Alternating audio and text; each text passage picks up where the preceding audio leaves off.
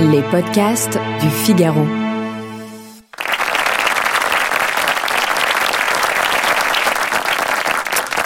Club du Figaro politique est ouvert, euh, comme tous les mardis, à 20h et jusqu'à 21h, un petit peu moins. Eh bien, nous allons débattre, débattre de questions qui agitent la France en- actuellement, euh, notamment, eh bien, sur ces super profits dont on vous rabat les oreilles euh, tous les jours et toutes les semaines, savoir si euh, il faut les taxer ou pas. Et le gouvernement, bah lui, dans le contexte social qui est pourtant compliqué actuellement, a décidé de s'opposer à cette taxation des super profits. On se demandera pourquoi. Deuxième question, ben, il est question que de ce chiffre-là, de ce nombre-là, 49,3. Est-ce que euh, le 49,3, eh bien, quelles conséquences ça peut avoir sur le débat politique en France que de recourir à cet euh, article de la Constitution française? Et puis, et puis, on regardera un peu plus loin pour savoir si dans l'hémicycle, eh bien, il existe encore des députés républicains qui brillent pas mal par leur absentéisme. Donc, on se demandera s'il y a encore des républicains dans la salle. Voilà. C'est parti pour ce club politique.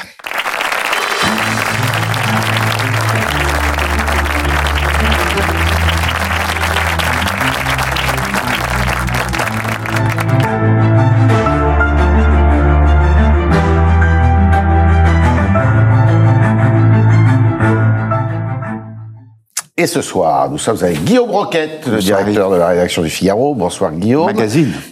J'ai dit Magazine seulement. Ah oui. Ne me causez pas de soucis avec ma direction. Mais c'est quand même le Figaro. c'est vrai. Euh, Bertille Bayard, bonsoir. Bonsoir. Qui est rédactrice en chef euh, à- au Figaro Économie et qui est l'auteur euh, de plusieurs livres, mais le dernier c'était euh, Le piège consacré à Carlos Ghosn. Bonsoir Claire, Claire Cohen-Ruth, qui est euh, journaliste au Figaro politique, enfin au service politique du Figaro, romancière, et on va voir apparaître votre dernier livre, et votre premier d'ailleurs, Oui. Mourir au monde chez Plomb. Jérôme Jaffray, notre invité ce soir. Bienvenue Jérôme dans ce club que vous avez déjà fréquenté une fois et dont vous avez été ravi d'ailleurs, je pense. Voilà, on ne vous présente plus, politologue, chercheur associé aussi au CEVIPOF, qui est l'institut de- d'études politiques, enfin de l'institut de recherche à l'intérieur de l'institut d'études politiques, de sciences politiques. Euh, Jérôme, vous vous inquiétiez quand on a préparé cette émission de savoir si on allait parler quand même de cette journée d'action cette journée d'action syndicale.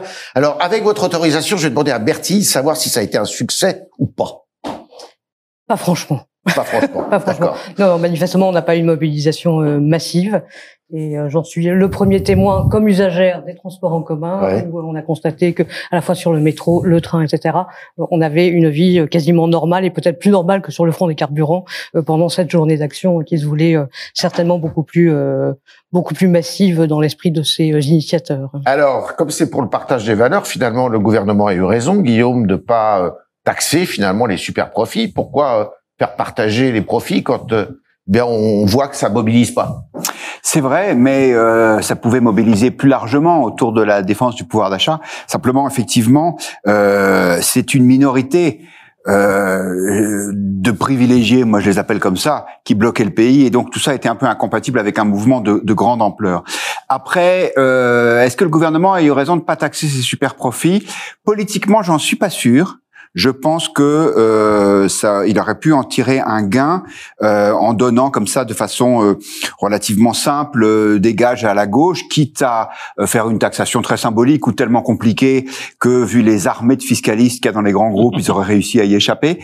Euh, il ne l'a pas fait. Bon.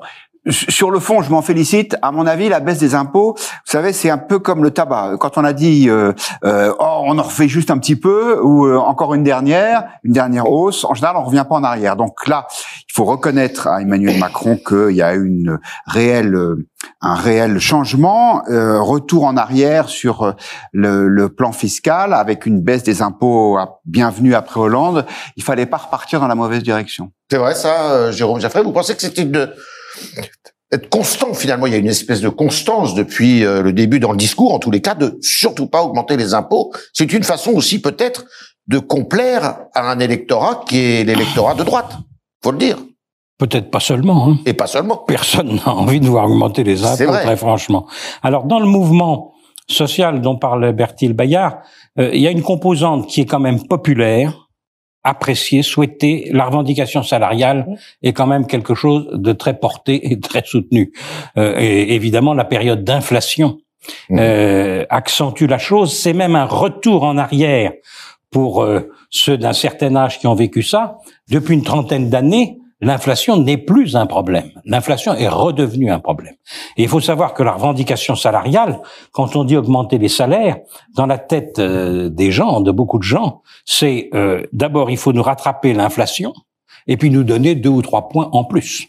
C'est ça le schéma qui nourrit pour le coup, Mhm. euh, la, la- ce, qui, ce qui crée la perte de compétitivité si on se laisse trop entraîner là-dedans. Mais la revendication salariale reste.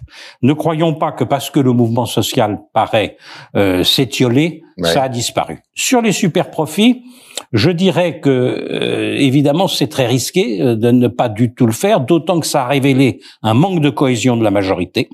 L'amendement proposant de passer de 30 à 35% la taxation, euh, 30 c'est ce que les sociétés payent. 35 ça aurait été un amendement faisant passer l'impôt sur ces super profits, était porté par le président du groupe Modem, Modem, dont je crois savoir qu'il appartient à la majorité. très proche de François dit- Bayrou, évidemment, Et- et ce par ailleurs, président en et- question. Député des Pyrénées-Atlantiques, il se trouve que c'est le département de François Bayrou en plus. Et donc, on a cette composante-là qui est que la cohésion de la majorité s'est révélée euh, un peu affaiblie. Maintenant, je partage ce que vient de dire Guillaume Roquette. Il y a un certain, un certain édifice du macronisme. Et si vous commencez à réduire votre édifice, à entailler votre édifice, à abîmer votre édifice, finalement, euh, vous n'en tirez aucun profit. C'est-à-dire que ceux qui euh, réclamaient euh, davantage d'impôts avec les super profits diront mais c'est pas assez l'ISF et, et, et, Mmh. et la flat tax pourquoi vous la maintenez comme ça? Donc je sais pas donc c'est une brèche que vous installez et donc on se de point de vue politique à court terme c'est perdant l'opinion publique voulait cette taxation à long terme il y a un édifice qui est bâti Alors, il s'agit de Jean-François Mattei. On va les écouter d'ailleurs, les adversaires et les partisans euh, de cette euh, de cette euh, taxe sur les super profits. Battons-nous ensemble dans les rues et à l'Assemblée à faire en sorte que les super profits soient enfin taxés à leur juste niveau. Il n'est pas acceptable de voir le CAC 40 réaliser 174 milliards d'euros de profits et qu'au même moment, le gouvernement s'apprête encore à leur lâcher 8 milliards d'euros pendant qu'on demandera aux retraités 8 milliards d'euros d'économies. Il n'hésite pas à faire la réquisition des salariés de chez Total, mais ça fait six mois qu'il devrait y avoir une réquisition des super profits. Une réquisition des super profits qui bénéficie évidemment aux salariés de chez Total, mais pas seulement. Mon inquiétude, c'est qu'on aille vers un déchirement de la nation. Avec, euh, c'est pas des super profits, c'est des méga profits, c'est des hyper profits, c'est des gens qui se gavent là-haut en toute euh, et avec du mépris. Alors, on n'a pas la parole de, de- du gouvernement qui était évidemment hostile à cela, enfin une partie, en tout cas, Monsieur euh, Monsieur Bruno Le Maire. Euh, là, on voit euh, une chose qui est intéressante, c'est que ce sont les politiques là, ce sont pas les syndicalistes. C'est d'un côté Mhm. Jean, euh, Monsieur François Ruffin pour euh, la Nupes et pour la France insoumise, et de l'autre côté Olivier Faure qui était c'était samedi pour le Parti socialiste. Pourquoi on n'arrive pas, il n'arrive pas à coaguler, je dirais, eh bien, à la fois les syndicats et les partis politiques de gauche, et à la fois aussi la, la plupart des grandes entreprises, des salariés des plus grandes entreprises. Bertille. Ah, Le lien entre euh, la taxation des super profits et la problématique qui peut mobiliser dans la rue, qui est celle du pouvoir d'achat, Ouais. n'est pas euh, direct. C'est pas la Euh, même? C'est pas, euh, il n'y a pas euh, le, le- versement euh, de ce que rapporterait une taxe sur la super profit directement sur euh, la feuille de salaire ou les prestations euh, Ouais. de ceux qui sont susceptibles de descendre dans la rue n'est pas si évident que ça.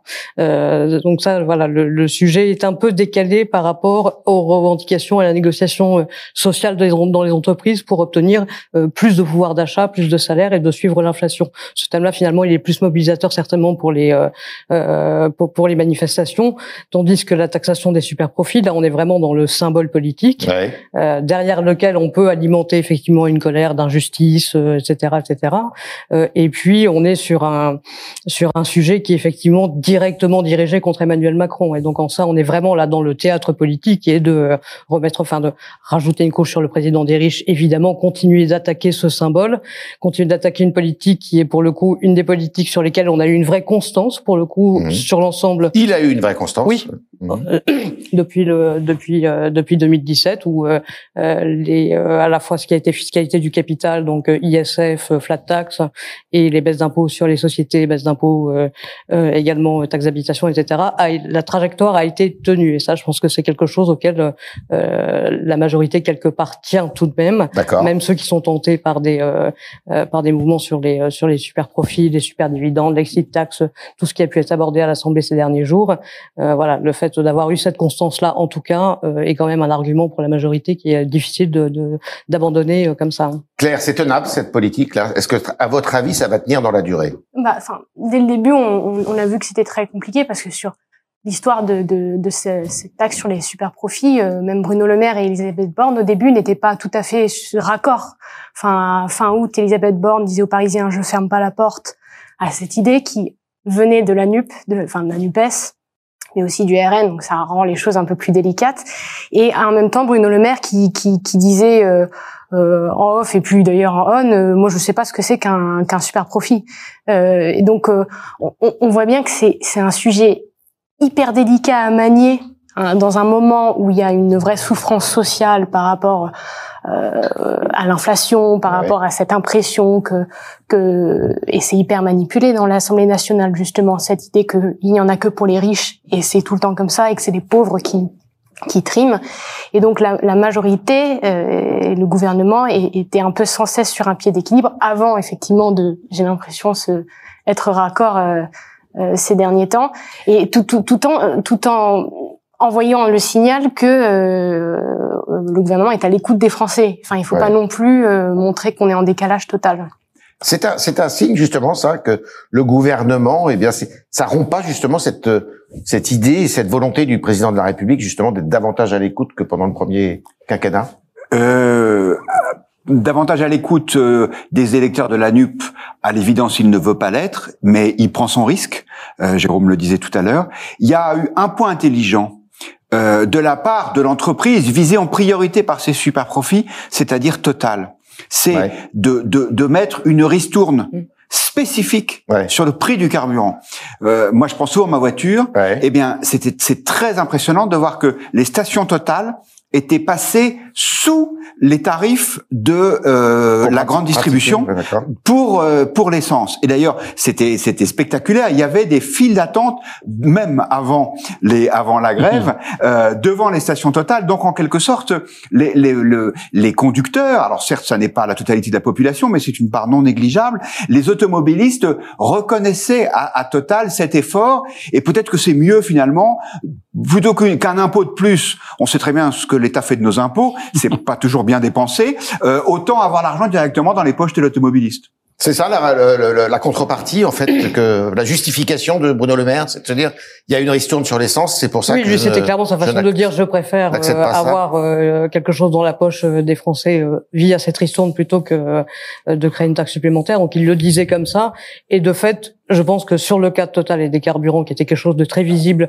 de massif et à destination de l'ensemble des Français, en tout cas automobilistes, euh, c'était assez euh, assez efficace. Euh... Jérôme Jaffray Oui, juste un mot. Un grand grand changement euh, de positionnement politique vient d'avoir lieu, me semble-t-il. C'est l'argument avancé de dire que les entreprises sont priées d'augmenter les salaires chaque fois qu'elles le peuvent. Ouais. Parce que depuis plusieurs années, c'est l'État qui paie tout. Ça a commencé avec la prime d'activité sous François Hollande, où quand les salaires sont bas, l'État en rajoute. Quoi qu'il en coûte. Un peu. Voilà. Puis, bien sûr, le quoi qu'il en coûte. Et ça. Ce qui fait que, à la limite, maintenant, on ne se tournait plus vers les entreprises pour dire augmenter les salaires, mais vers l'État pour dire euh, euh, accordez-nous des faveurs, euh, faites-nous des ristournes, ce qui est profondément pervers. Ce n'est pas le rôle permanent de l'État de faire des ristournes. Où allons-nous? Alors à ce moment-là, la Et confusion, ne peut pas tout. la confusion est totale avec les impôts d'un côté et les ristournes de l'autre. On ne sait plus du tout où on en est.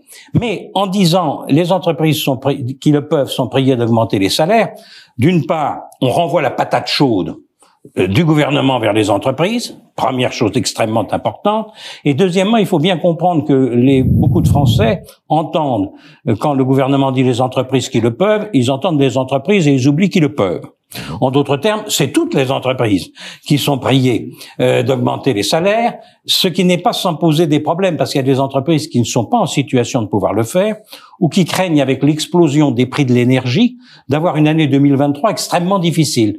Donc, ça maintient un climat social difficile de toute façon des prochains mois, avec l'espoir du gouvernement que ce soit davantage un face-à-face entreprise-salarié plutôt qu'un face-à-face gouvernement français. Ça va faire tache d'huile, ça, euh, effectivement, Bertie. Est-ce qu'il y a de- les grands groupes vont être obligés, les uns après les autres, eh bien, de, de Bon, considérer les le groupes, De sujet toute façon, ils ont euh, pour beaucoup réouvert des, des négociations euh, pour, pour l'année prochaine euh, un peu en anticipation. Euh, le sujet des, euh, des revalorisations salariales, globalement, il n'est pas dans les grands groupes. Ouais. Qui globalement vont bien. Et euh, c'est pas de c'est pas le salarié de grands groupes aujourd'hui qui a le plus de difficultés à quelques à quelques exceptions près. Donc on est plutôt sur euh, euh, sur de la PME sur Des des PME. sous-traitants sur des euh, euh, sur des catégories de, de salariés un peu différentes de celles qu'on peut trouver effectivement à la défense etc le cas de Total il est euh, à la fois intéressant et un peu dangereux parce qu'effectivement il biaise toutes les perceptions. Puisque effectivement là on est affaire au, au groupe le plus euh, le le, C'est le- c'est le- le, le- le méchant qu'on adore. euh, on adore le détester, détester en effet. Ouais, c'est- C'est d'ailleurs intéressant parce que Ouais. on oublie souvent de dire que le, le- le- les premiers actionnaires de Total, euh, devant euh, les fonds de pension, euh, ce sont les salariés. Ouais. Donc euh, eux aussi, ils profitent euh, et très largement parce que l'actionnariat salarié est très développé chez Total. Eux aussi, ils profitent des, des, des si ce n'est des super profits, en tout cas des super dividendes euh, qui sont versés. Ce qu'il faut pas oublier, c'est que il y a beaucoup d'entreprises qui ont augmenté les salaires. Vous avez Ouais. des branches comme la restauration, l'hôtellerie, qui sont des grands pourvoyeurs de- d'emplois, qui ont augmenté les ré- rémunérations, ne serait-ce que pour essayer de récupérer les gens qui voulaient pas revenir travailler après le Covid. Et puis vous avez les fonctionnaires. Souvenez-vous, au premier semestre, il y a eu l'augmentation du point d'indice, et puis il y a eu la revalorisation du SMIC. Donc c'est vrai qu'il y a de l'inflation, c'est vrai que c'est tendu pour les Français, mais l'INSEE nous le dit, cette année, il n'y a pas de baisse forte du pouvoir d'achat, en tout cas globalement. Mm. Est-ce que le climat social va, d'après vous, clair? Eh bien, euh, est-ce que le, le gouvernement va réussir à maîtriser ce, ce climat qui est quand même assez délétère? C'est, c'est même quand on parle à des simples parlementaires qui disent être sur le terrain, euh, il n'y a aucun consensus sur cette question. Euh, Il y a trois semaines, le discours qui revenait beaucoup, c'est euh, et surtout chez les députés euh, de gauche, euh, c'est euh, vous savez euh, être précaire, euh, c'est un métier à plein temps. Donc en gros, les voilà, les gens sont trop fatigués, trop résignés pour aller dans la rue. Euh, Ceux-là même qui organisaient une, une marche euh, dimanche dernier doutaient de, de leur force de frappe et de leur possibilité, leur comment dire, la, la, la, la- la- la possibilité pour eux de ramener des, des, des gens. Euh, et en même temps, euh, on fait monter ce discours au sein des débats parlementaires d'un ras-le-bol général. Donc il y a, il y a vraiment une incertitude euh, vraiment euh, très notable et je vous assure que de semaine en semaine, quand vous parlez avec des députés, le discours change sur le terrain et euh, c'est vraiment impossible à prévoir. Une des chances de l'exécutif, c'est qu'il n'a pas une opposition soudée, unie en face de lui. Ah, c'est effectivement. Euh, il a une somme d'opposition contre lui, une somme d'opposition qui sont largement majoritaires, Oui. qui sont majoritaires à l'Assemblée nationale et qui sont majoritaires dans le pays si on les additionne tous. Hein, il y a à peu près 40% des Français dans les sondages, dont le baromètre du Figaro Magazine euh, de Cantar Public, qui a établi autour de 40% la popularité du président, mais 60% qui ne lui font pas confiance. Ça, c'est une donnée euh, structurelle. La nouvelle importante de ces derniers jours, car euh, évidemment, en lisant le Figaro, on apprend énormément de choses. C'est tout. Euh, c'est la position de Marine Le On va le Pen. réinviter. Hein. La position de Marine, la position de Marine Le Pen a été de dire qu'elle ne voterait pas de motion de censure présentée par la Nupes. Mhm. Alors on va y venir, hein. Sauf, sauf un seul cas qui est éventuellement la réforme des retraites passée dans le cadre de la, euh, du projet de loi de financement de la sécurité sociale. Là, elle considérerait que euh, faut voter euh, la motion. Mais sinon, elle ne votera aucune motion de censure. Ce qui fait, la conséquence en est simple. Aucune motion de censure n'a de chance d'être passée euh, face au gouvernement qui ne peut pas être renversé. Parce que d'ailleurs, même si NUPES et RN votaient ensemble, ça ferait que 240 députés. Il en faut 289. Majorité absolue des membres composant l'Assemblée nationale, nous dit la Constitution. Je vois que vous voulez m'arrêter, je m'arrête. Oui, parce que euh, vous êtes en train de me faire la transition, comme à chaque fois d'ailleurs. Tout à l'heure, c'était le cas déjà, euh, ma transition sur le 49.3. Le 49.3 qui est que va dégainer normalement le président, euh, enfin le, pouvoir exécutif et la première ministre demain, si mes informations sont bonnes. Et le 49.3, est-ce que justement, eh bien, le gouvernement peut dans tenir dans un climat politique qui est assez éruptif avec le 49.3 pour se larme j'ai relu pour cette émission sur les bons conseils de, de ma consoeur Marion Mourgue euh, un, un discours enfin, qu'a donné Nicolas Sarkozy à l'Institut de France et qui disait que, que non seulement le 49.3 est un outil constitutionnel, mais c'est un choix politique et surtout une preuve de faiblesse. D'accord. Donc, euh, toute la question. il l'a dit surtout parce qu'il ne l'a jamais utilisé lui-même.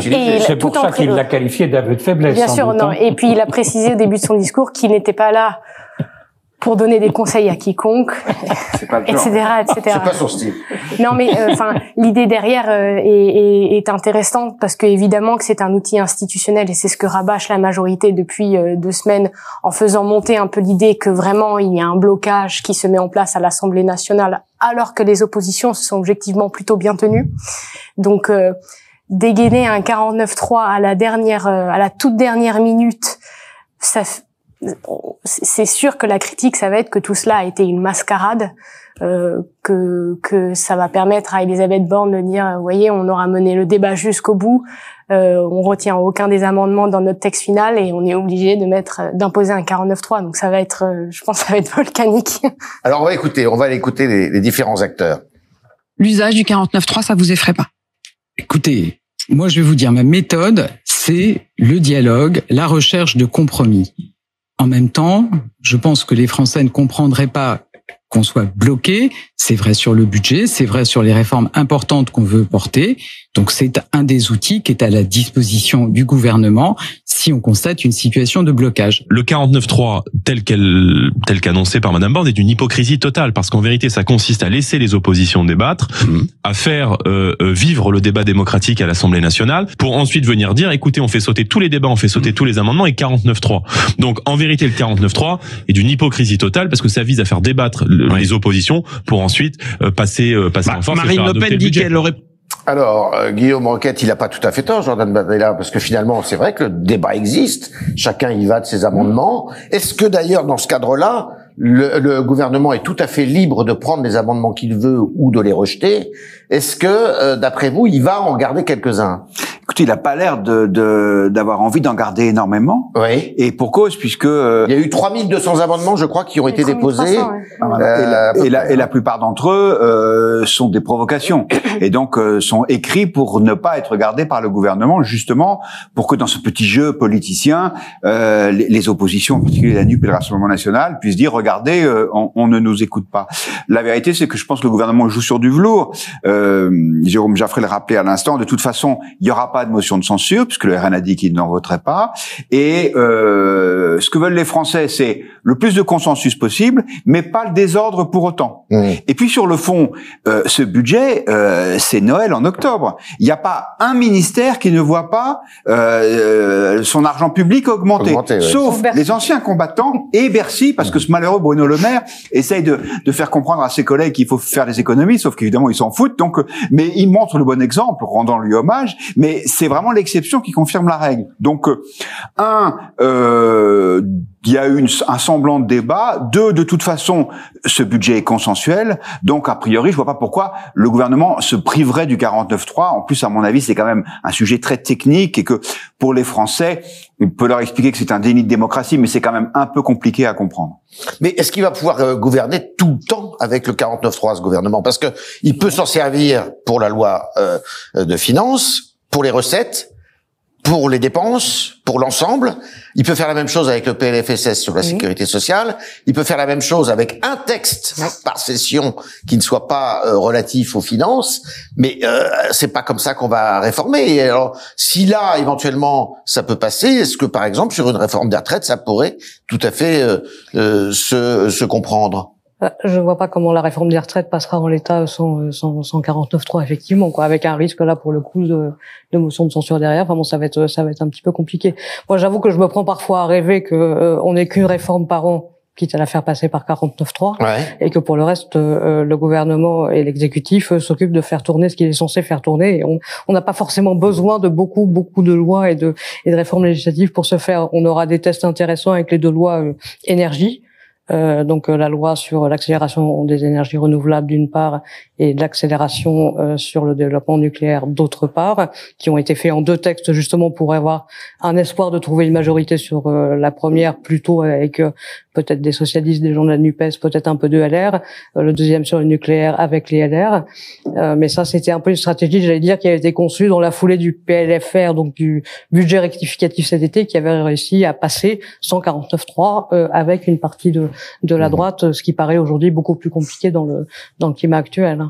Alors, vous disiez tout à l'heure, euh, Jérôme, que faut pas s'attendre à une dissolution, faut pas s'attendre à ce que le gouvernement soit trop mis en difficulté. Néanmoins, néanmoins, pour ce qui est euh, de euh, la motion de censure, parce que le 49.3 peut être accompagné, est accompagné d'une motion de censure, des oppositions, sur les retraites, la France insoumise et la NUPES euh, et le Rassemblement national apparemment pourraient voter ensemble. Euh, oui, tout à fait. Il manquerait les républicains, vous me direz. C'est le cas, c'est le cas, mais j'ose pas aborder tout de suite la troisième partie. Non, non, non, mais parce que là, on vous peut allez, y aller, on peut y aller. Vous allez vraiment me faire des reproches si je me lance dans les républicains tout de suite. Euh, il faut bien voir quand même qu'il y a deux cadeaux non négligeables que Nicolas Sarkozy a fait à Emmanuel Macron. Euh, cadeau entre guillemets, bien entendu. Le premier, c'est pas le droit pour le président de se représenter après deux mandats consécutifs, clac, ce qui fait que la parole et le poids politique d'Emmanuel Macron sont diminués depuis le 24 avril 20h01, car à ce moment-là, il est réélu et ne peut plus se présenter, même si c'est le lendemain, terminé, euh, enfin le lendemain de la proclamation par Laurent Fabius, président du Conseil constitutionnel, des résultats. Je voyais passer dans les yeux de Guillaume Roquette l'envie de me reprendre à ce sujet. Et deuxième cadeau non négligeable, la limitation du 49.3 que vous venez de rappeler, car euh, avant le 49.3 était de libre usage. Et Michel Rocard, qui fut Premier ministre, usé. 28 fois. 28 fois entre 88 et 91. Donc quand Bertil Bayard dit une fois par an une réforme, sous Rocard, la CSG, par exemple, réforme de la fiscalité absolument fondamentale et dont nous pouvons chacun ici apprécier euh, euh, les effets euh, régulièrement euh, sur nos bulletins de salaire, sur nos feuilles de retraite, etc. On voit ça, le CSG, c'est Michel Rocard. Il l'a imposé par le 49.3, sinon ça n'aurait jamais pu être voté.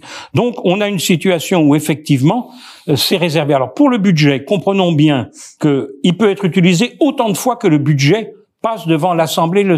Alors le Sénat, par exemple, va corriger, il va examiner le budget dans un deuxième temps, il va corriger la copie, comme le Sénat aime le faire, montrant que ça, ça vaut rien, la copie. Ça, il aime bien ce genre-là. Après, ça revient à l'Assemblée, et là, on peut refaire 49.3, sans problème, vous recommencez autant de fois que vous voulez, puisque c'est toujours la même chose. Même chose si, par exemple, une réforme des retraites, en seconde lecture, etc., vous pouvez refaire du 49.3, puisque c'est toujours la même réforme que vous portez. Maintenant, vous avez raison, euh, le 49, la réforme des retraites, elle dépend beaucoup moins du 49.3 que de l'ampleur de la contestation sociale qu'il y aura dans le pays sur cette réforme, surtout si elle est mal expliquée aux Français, si les Français ne comprennent pas vraiment pour quelles raisons on veut retarder l'âge de la retraite? Là, c'est sur ce terrain-là que les choses se jouent beaucoup plus. Oui.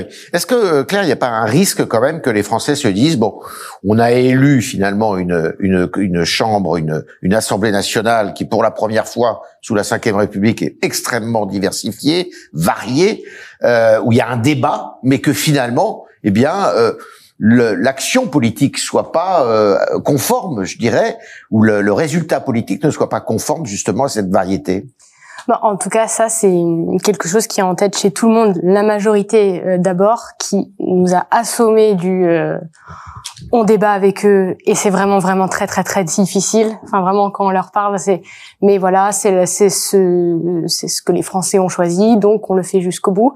Euh, et de l'autre côté euh, les oppositions euh, critiquent euh, cette cette absence de débat en disant pour une fois on a une assemblée nationale sans majorité absolue et on n'est absolument pas écouté. Donc chacun joue un peu sur sur ses leviers différents. Et donc effectivement ça peut si vous voulez, si vous avez des, des débats hargneux, euh, chaotiques, notamment ceux de cet été, pour que tout cela aboutisse à un 49.3, euh, c'est sûr que le message peut être contradictoire euh, automatiquement, surtout si c'est mal expliqué, ça c'est certain. Ouais.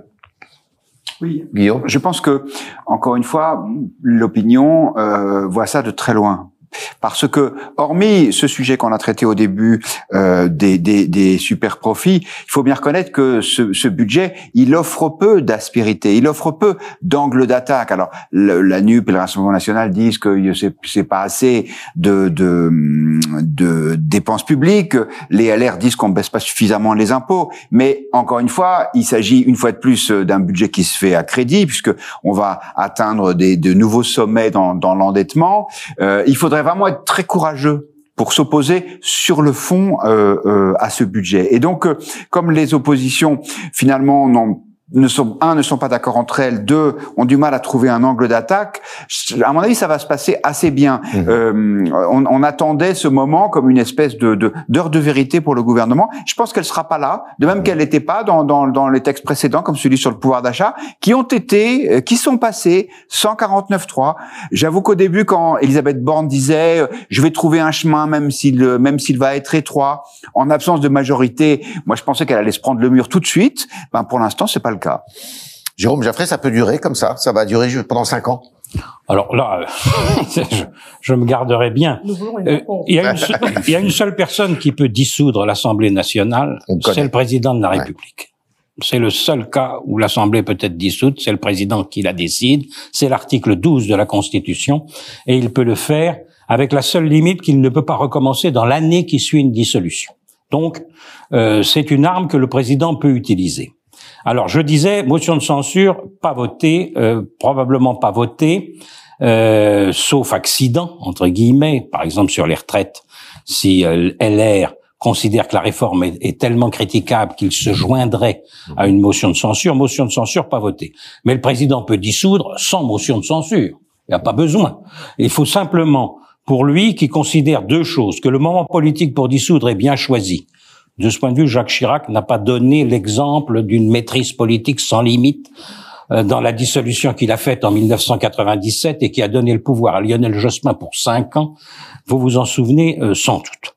Et euh, donc on a on a ça. Et la deuxième chose, il faut que la dissolution soit comprise. Mmh. C'est-à-dire que les électeurs se disent le président a raison de dissoudre, ça ne peut pas continuer comme ça. Le pays est bloqué, donc il n'y a pas besoin d'une motion de censure à ce moment-là. Mais le risque que court le président est immense. Mmh. C'est s'il se retrouve avec ses 250 députés au départ pour en ramener 50 euh, de moins et mettre 50 députés du Rassemblement national en plus. Et Claire Condruit me confirmera peut-être dans ses dialogues avec les députés que la plupart d'entre eux estiment qu'aujourd'hui, des élections anticipées tourneraient avec une forte montée du Rassemblement national. Il me semble que dans les états-majors politiques, c'est ce qu'on pense. Oui, et puis les élus du RN se frottent les mains en disant qu'il essaye, il chiche, on reviendra plus fort, alors que côté LR, euh, on est moins certain. Oui.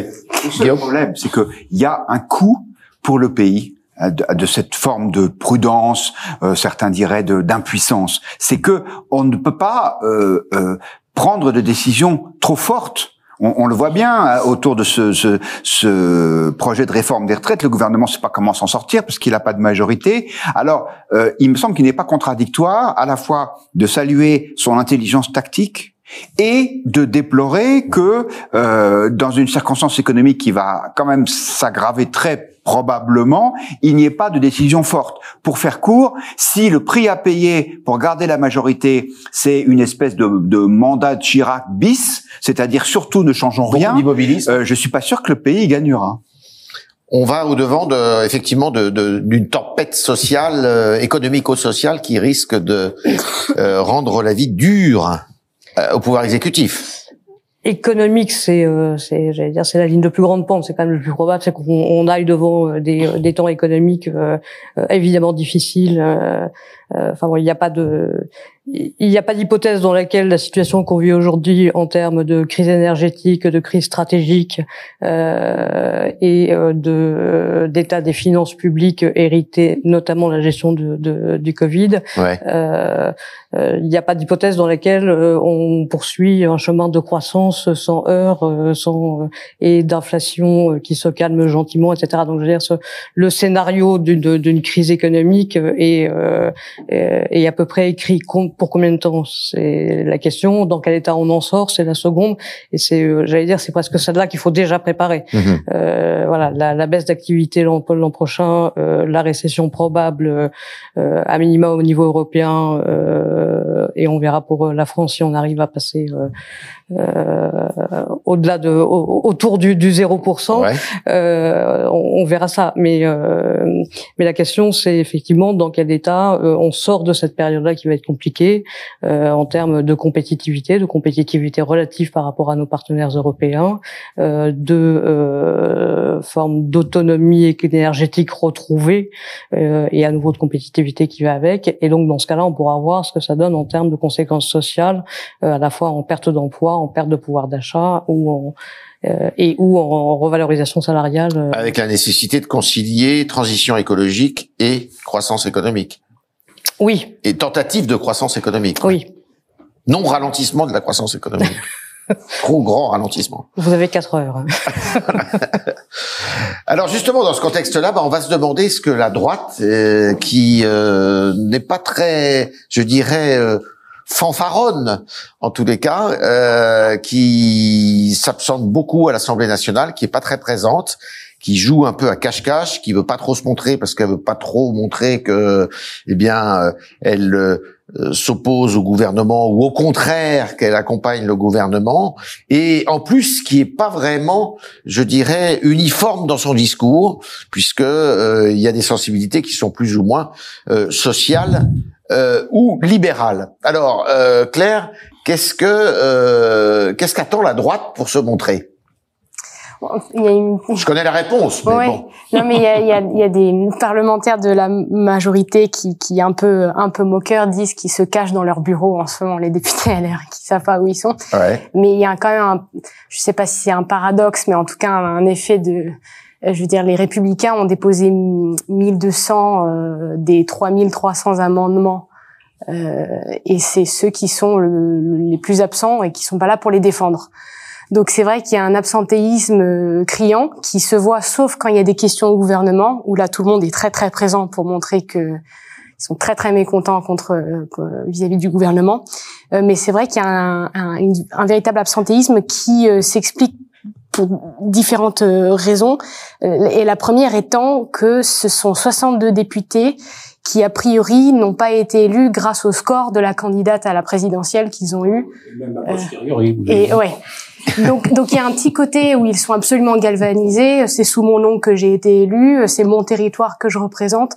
Donc, si vous voulez, il y a une espèce, il y a une, il y a une incohérence euh, euh, et idéologique d'ailleurs, mais aussi il n'y a pas de il y a pas d'union, euh, si vous voulez. Il n'y a pas de lien.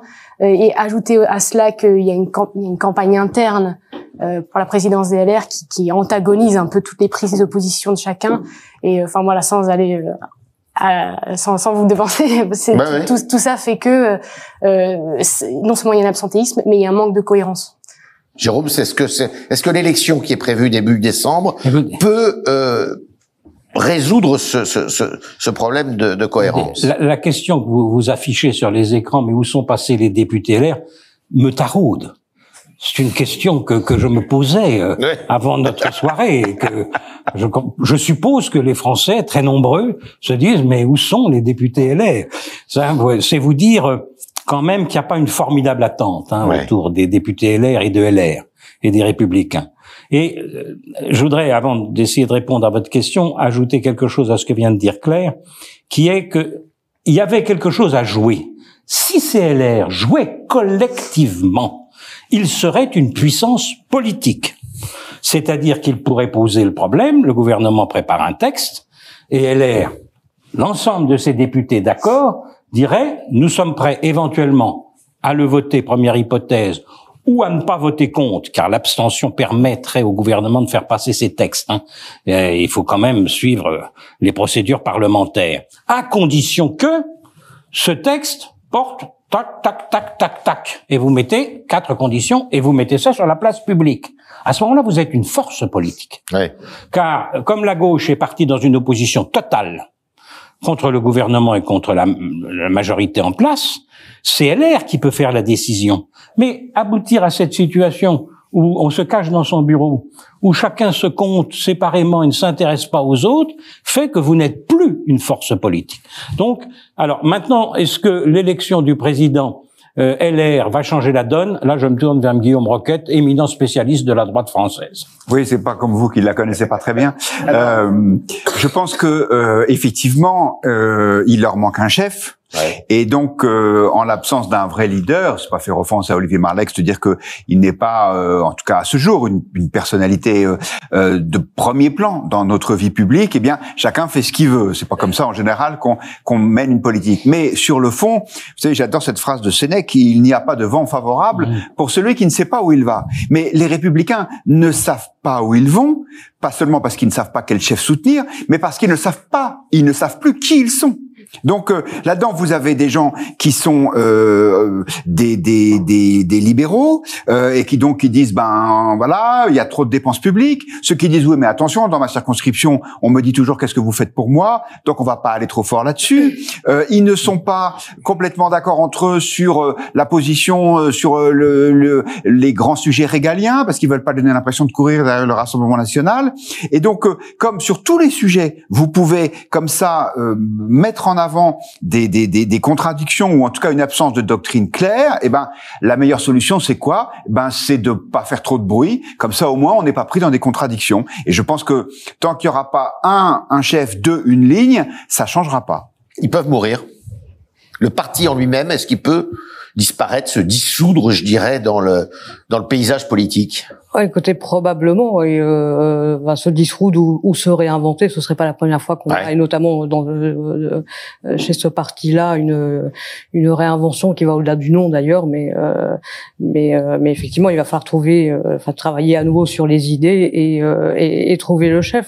Moi, je trouve intéressant de voir que ces dernières semaines, on les a vus peut-être sur un sujet qui était l'énergie, qui là, pour le coup, était assez fédérateur dans cette famille-là, et là, on les a vus remonter sur leur cheval, à défendre le nucléaire à pouvoir euh, attaquer la politique énergétique d'Emmanuel Macron, etc. Pour le reste, moi, j'ai le sentiment qu'ils sont encore en train de tuer le père. Ouais. On a vu euh, quand même sortir ces tribunes euh, qui réclament le devoir, le droit d'inventaire sur le quinquennat de Nicolas Sarkozy et l'évolution de Nicolas Sarkozy en plus depuis plus proche d'Emmanuel Macron les conforte cette idée-là. Mais ils en sont encore là, j'allais dire en 2022 par rapport au quinquennat de Nicolas Sarkozy qui s'est terminé en 2012. Donc c'est assez intéressant d'ailleurs, Claire, parce que euh, euh, Bertie a raison. Il y a eu cette tribune là signée par Rotaillot et quelques autres qui demandaient un droit d'inventaire par rapport à Sarkozy. Mais vous avez derrière cette cohorte, je dirais, de députés et de sénateurs, eh bien euh, des, euh, des tout jeunes comme euh, Aurélien Pradier et tout, qui eux, eh bien disent aux autres là, aux précédents, bon bah laissez la place parce qu'on vous a assez vu et puis vous n'avez pas un discours assez social, assez euh, assez gaullien d'une certaine façon de de, de l'époque du général de Gaulle des années 60 qui n'oubliait pas le social. Oui, et puis quand je, quand j'évoquais des députés LR galvanisés par leur victoire, je visais surtout euh, ces jeunes-là qui, euh, oui, sont souvent derrière Aurélien Pradier. Il y en a, une frange, il y a une espèce de fracture générationnelle, enfin, en tout cas une différenciation générationnelle entre un Retailleau, un Ciotti et un Aurélien Pradier et c'est euh, et ceux qui ont décidé de le suivre.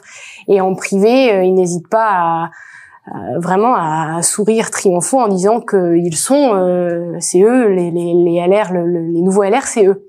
Et, mmh. et donc euh, idéologiquement, comment est-ce que ça peut se traduire quand vous avez un Éric Ciotti qui, euh, par exemple, sur la réforme des retraites, euh, dit que ce que Macron propose, c'est ce qu'on propose depuis toujours, et donc qui irait dans ce, que ça va dans le bon sens, et qu'à côté vous avez Aurélien Pradier qui, qui n'est pas pour pour l'avancement le, du, du, départ de, de l'âge de la retraite, enfin le décalage pardon de, de, de l'âge de la retraite, c'est, enfin idéologiquement, ça donne au sein d'un même groupe, groupe qui d'ailleurs au début des législatives disait on va être un groupe pivot. Mhm. Il y avait quand même, enfin il y a eu un petit petit mouvement. Et il, pourrait de... il pourrait l'être ce groupe. Il y avait un petit moment de renaissance de ça y est, on va jouer, on va on va peser et en fait là c'est vraiment flottement total. On l'a vu aussi il y a un vote sur l'exit tax.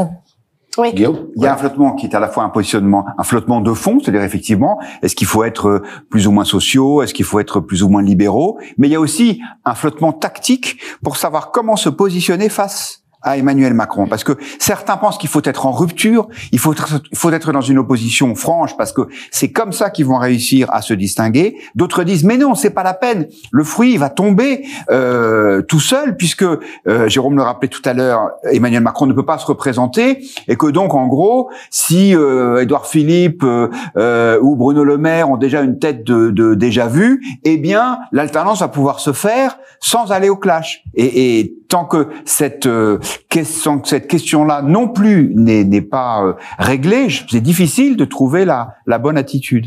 Alors Jérôme, il est de bon ton de dire que euh, en Europe la social-démocratie est un peu fatiguée, mais si on regarde la droite qu'on va appeler classique, on se tourne en Grande-Bretagne, ça va pas fort. On se tourne en Allemagne, ça va pas fort non plus. On se tourne en Espagne, ça va pas fort non plus. Et en France, bah, elle n'est pas quand même non plus euh, dans un état de forme euh, excellent. Il y a un problème idéologique là aussi, où, avec les populistes d'un côté, puis de l'autre, bah, euh, pas partout, mais une voix un peu centriste qui pourrait être incarnée effectivement par Macron. Et, et, par rapport à votre question et à ce que vient de dire Guillaume Roquette, c'est le nom de Marine Le Pen qui vient évidemment tout de suite dans notre réflexion, parce que cette droite LR qui ne sait plus très bien quel espace elle occupe, et quelle est la, la taille de cet espace? Euh, voir que voit bien que c'est assez réduit apparemment, mais qui aimerait l'élargir. Soit c'est en travaillant l'après-macronisme, soit en réfléchissant à la façon de gérer le poids de Marine Le Pen dans les prochaines années. Alors il y a l'exemple effectivement italien de l'union des droites, mais le problème est simple, c'est que l'union des droites, aujourd'hui, actuellement en France, ce serait au profit du Rassemblement national et sous domination de Marine Le Pen, comme la NUPES a fait passer les socialistes et les écologistes sous domination de Jean-Luc Mélenchon. Ce serait donc sous domination de Marine Le Pen. J'ajoute en plus que Marine Le Pen vaut tout, veut tout actuellement, sauf l'union des droites et que LR se rapprocher de LR, considérerait là qu'elle perdrait à la fois son attrait de nouveauté, l'électorat populaire qui la soutient, euh, et qu'elle apparaîtrait, cesserait d'apparaître comme une alternance radicale. Si union des droites, il y a dans l'esprit de Marine Le Pen, et je fais une supposition, alors vous m'avez demandé dans cinq ans qu'est-ce qui se passerait, du coup je vais au-delà de cinq ans, puisque je n'ai pas voulu répondre, et je fais l'hypothèse d'une victoire de Marine Le Pen, c'est après sa victoire que Marine Le Pen aurait intérêt à faire l'union des droites, et surtout pas avant. Du coup, LR, c'est en attendant Godot la situation de LR. Mmh. C'est bon. Alors euh, Ciotti, Vauquier, Macron, Le Pen. Bon, effectivement, on comprend que les députés se réfugient dans leur bureau. Laurent Wauquiez, c'est le nom qu'on n'a pas encore cité. Est-ce que c'est enfin que vous venez de citer Je prends la balle au bon. Laurent Wauquiez, c'est effectivement, ça pourrait être l'avenir de, de ce parti. Il correspond à quoi sur le plan euh, idéologique, Laurent Bocquier alors là, euh... c'est une colle. Ouais, c'est une colle. Surtout que je pense que ça a été un petit peu évolutif. Ouais. Euh voilà, donc je ne sais pas si on peut le, le, le, le catégoriser. je dirais que le problème de Laurent Wauquiez, c'est que ça fait trop longtemps qu'il est l'avenir du parti à un moment, mmh. et que à force d'avoir été l'avenir, euh, à un moment, euh, euh, par rapport à cette jeune génération, etc., je ne suis pas sûr que ça corresponde aux, attentes de ceux qui cherchent un, renouvellement. Quant à ceux qui sont dans la continuité, ça n'est pas forcément le leur non plus. donc, et, et, après, je ne suis vraiment pas la meilleure spécialiste des forces politiques, et donc tout se jouera sur l'évolution du rapport de force interne à LR, qui est effectivement très contraint par son positionnement vis-à-vis de la majorité, vis-à-vis du Rassemblement national. Ce qui va sortir de tout ça va être euh, euh, enfin un chemin qui est extrêmement étroit pour un pour un Laurent Wauquiez aujourd'hui. Ce qui veut dire, Guillaume, que celui qui pourrait représenter cette droite, on va dire bourgeoise, euh, qui était incarnée euh, par un, parti assez fort qui était issu du gaullisme, bah, bah, finalement ça pourrait être un successeur de à l'intérieur du centre, un successeur de de, de Emmanuel Macron qui pourrait euh, le porter. Je pense à, Bah, c'est-à-dire monsieur, à monsieur Le Maire, à monsieur Philippe, à monsieur Darmanin ou à un autre? Oui, parce qu'effectivement, cette cette droite raisonnable et, euh, et, et pas très portée sur les sujets qui fâchent, euh, celle-là, elle est déjà chez Emmanuel Macron. Et objectivement, tu sais que je suis pas marxiste, mais euh, si on raisonne en termes de, de, de classe sociale, euh, pour cette euh, ce que vous appelez cette bourgeoisie, le, le, le, le macronisme a été plutôt positif, hein, ne serait-ce que d'un point de vue fiscal. Et donc, euh, je pense que s'il y a encore un chemin pour LR, ce dont je doute, mais bon, ça c'est Ouais. une opinion personnelle. À mon avis, il est dans une forme de, de grande, de grande euh, fermeté, voire une forme de radicalité. C'est-à-dire, en gros, être sur les sujets régaliens comme le RN, mais sans faire aussi peur que le RN d'un point de vue économique. Je suis pas tout sûr que ça puisse marcher, mais en tout cas, il me semble que si quelqu'un peut incarner ça, c'est plutôt Laurent Wauquiez, parce que depuis ses déclarations tonitruantes sur le cancer de l'assistanat, depuis ses prises de position assez fermes sur l'immigration, euh, il est, euh, il a cette image assez droitière. En même temps, c'est un bon gestionnaire. Euh, c'est un homme qui a été réélu triomphalement aux dernières régionales. Donc voilà, ça coche quelques-unes des cases. Est-ce que c'est suffisant? Moi, je me mouillerais pas plus que Bertie, parce que honnêtement, bien malin qu'il saurait. Jérôme? Euh, je ne suis pas malin. Euh, la chance et, et le risque de cet positionnement Vauquier, qui effectivement paraît en position de, de leader naturel de ce camp politique, c'est finalement d'être en position de Premier ministre d'une Marine Le Pen élue en 2027. Mhm. C'est ça. Euh, alors chance et risque, parce que c'est évidemment pas euh, le premier rang à ce moment-là. Hein, la position de premier ministre sous la cinquième, on, on sait ce qu'elle est. Mais on, on voit bien, je parlais de l'union des droites que Marine Ouais. Le Pen aurait fait intérêt. Bon, on voit bien que Laurent Wauquiez euh, serait un premier ministrable. Est-ce qu'il accepterait? Je ne sais pas. Ouais. Une question que le Figaro pourrait éventuellement lui poser à l'occasion, s'il permet une Tout suggestion. à fait, bien sûr. Une enfin, il ne répondra pas. Ça arrivera il ne répondra pas, rassurez-vous. hein.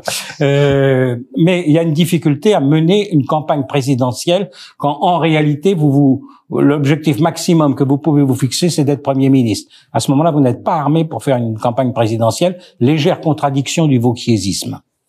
Claire Cognotte Le mot de la fin? Le mot de la fin. Quand, en tout, quand on parle, euh, moi, j'ai surtout parlé aux jeunes députés LR. Euh, Laurent Wauquiez est absent du discours, quoi. Donc, Ah oui. euh, Le fait qu'il soit pas député, en plus, bon, effectivement, Oui, c'est mais il ça, n'est pas le seul. euh. Dans ce cas-là, il y a énormément de, de têtes d'affiche qui sont pas au, euh, au Palais Bourbon. Ouais, hein. mais il y a vraiment une volonté euh, de, de, de, de renouveau. Je- Enfin, je sais pas, peut-être que c'est c'est c'est c'est Et un pour lui, c'est un handicap, en plus, Bah, supplémentaire. euh, oui, enfin, je, je et puis je vois pas comment. euh, ap- après, il faudrait voir dans, dans quelle mesure un, un Pradier, enfin quel score va faire euh, Pradier, mais je vois pas dans quelle mesure des, des députés de cette jeune génération et Vous d'éventuels pensez adhérents, qu'il peut faire un score élevé, Aurélien Pradier, euh, Claire? Vous avez des informations un peu là-dessus? Mm, Non. Alors, non, mais enfin, vous voyez, D'après vous, le favori, c'est qui? Oh, Je sais pas. euh, oh, franchement. euh, Éric Ciotti? Moi, je dirais plutôt Éric Ciotti, oui, parce qu'effectivement, c'est ce que- c'est plutôt ce qu'on pense. compte tenu de ce positionnement que j'évoquais à l'instant, c'est-à-dire d'une droite qui ne, qui ne demande pas pardon d'être ce qu'elle est. Pour autant, euh, est-ce que ça mène à la victoire euh, en nombre de 2027 C'est pas gagné. Hein. Bertie? Bah, Favori justement, il faut savoir quel est euh, celui qui a le plus de capacité de faire des cartes. Donc, euh, il semblerait que ce soit plutôt du côté d'Eric oui. Oui, et euh, quand on est populaire à l'intérieur de son parti et auprès des adhérents, c'est pas pour ça qu'on est très populaire dans le pays et auprès des électeurs. Merci de nous avoir eh, suivi toute ce- cette soirée. Merci de euh, participer à, à ces débats qui sont toujours passionnants. Merci à vous d'avoir, euh, euh, eh bien, de nous avoir éclairé, d'avoir éclairé nos lanternes sur euh, ces trois sujets qu'on a abordés ce soir. Et puis, je vous donne rendez-vous la semaine prochaine à la même heure, au même endroit. Bonne soirée.